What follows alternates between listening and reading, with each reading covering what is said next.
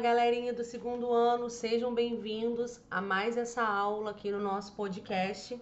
E hoje nós vamos estar continuando aí no nosso livro 2.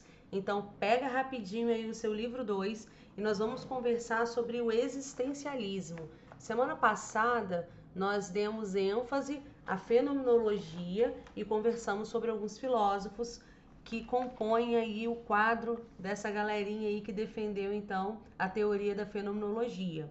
Hoje nós vamos estar conversando então sobre o existencialismo, mais precisamente sobre o filósofo Martin Heidegger.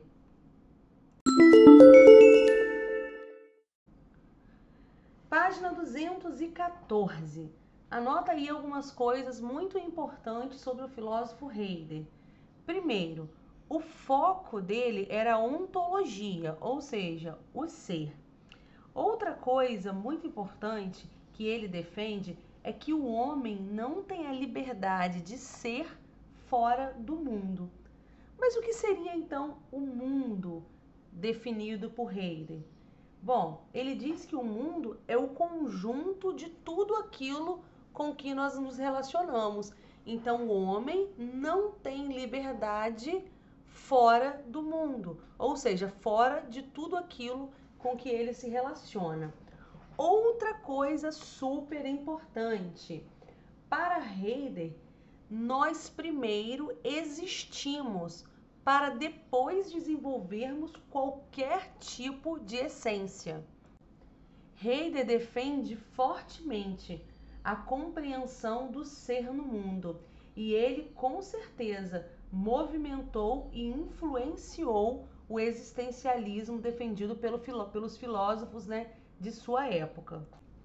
Bom, uma outra coisa que nós podemos destacar é que para Heidegger, o elemento já dado pela existência é o próprio mundo. Nele nós desconfiamos existir, nele nós sabemos da existência, nós sabemos primeiramente até sentir. As sensações informam ao ser que existe, não por vontade própria, mas como se tivesse sido lançado no mundo. Outra coisa defendida por Heidegger é que o homem tem a capacidade de projeção. A essência do homem para ele é preocupar-se em projetar é visar possibilidades e ter que fazer escolhas. Disso provém então a situação fundamental que ele chama de angústia. Um fato muito importante que vocês devem anotar aí é que a angústia não deve ser confundida com medo. Então, qual seria a diferença entre angústia e medo?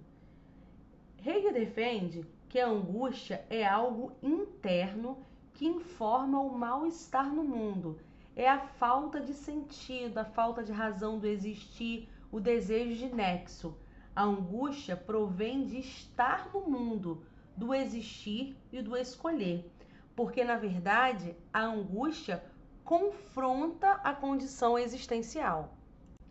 Já o medo seria uma espécie da angústia, pois ela envolveria um sentimento em relação ao mundo exterior e não o um enfrentamento de si mesmo no mundo, de sua condição existencial. O medo disso ou o medo daquilo seria um desvio existente na vida do homem, uma escolha por acomodação para não encarar a angústia e lidar com as possibilidades. Outro destaque do pensamento de Heidegger é sobre o tempo e a dimensão da existência. Para Heidegger, o tempo se faz na existência, fora dela não existe tempo. Então, galera, nesse sentido, o passado é a continuação como uma opção de presente. Não significa o que não é mais, pois o homem já tem sido mas nunca propriamente desaparecido. O futuro, então, para Heidegger seria o vir a ser do homem, ou seja, a existência que se vislumbra no presente pela existência. Futuro vir a ser. Passado não é o que mais não é. O presente é o estado existencial que constitui a consciência do finito, ou seja, é o fenômeno atual. Aí no livro, na página 215, vocês vão ver uma tirinha, certo? Na tirinha diz assim: Amanhã vou resolver tudo. Tudo o quê? Tudo. Vou resolver tudo. Tudo mesmo? Tudo. Mas amanhã. A tirinha do Lauros ela é interessante, pois ela diz respeito à questão do tempo. Resolver tudo amanhã. Mas o que é o amanhã? Se não apenas a anunciação de um futuro, cujo fundamento concreto é o presente. Em que tempo está sendo anunciado o amanhã? O amanhã está sendo anunciado no agora. Então, por isso que Heider defende que o tempo ele se faz na existência. Porque se você fala do futuro e você não consegue viver esse futuro, a existência não fez sentido. Mas se você está anunciando um futuro agora no presente, esse futuro só faz sentido no momento em que você vive. Então, para ele, a existência se faz no tempo, ou o tempo se faz na existência. Fora dela, não existe então tempo, presente, passado e futuro.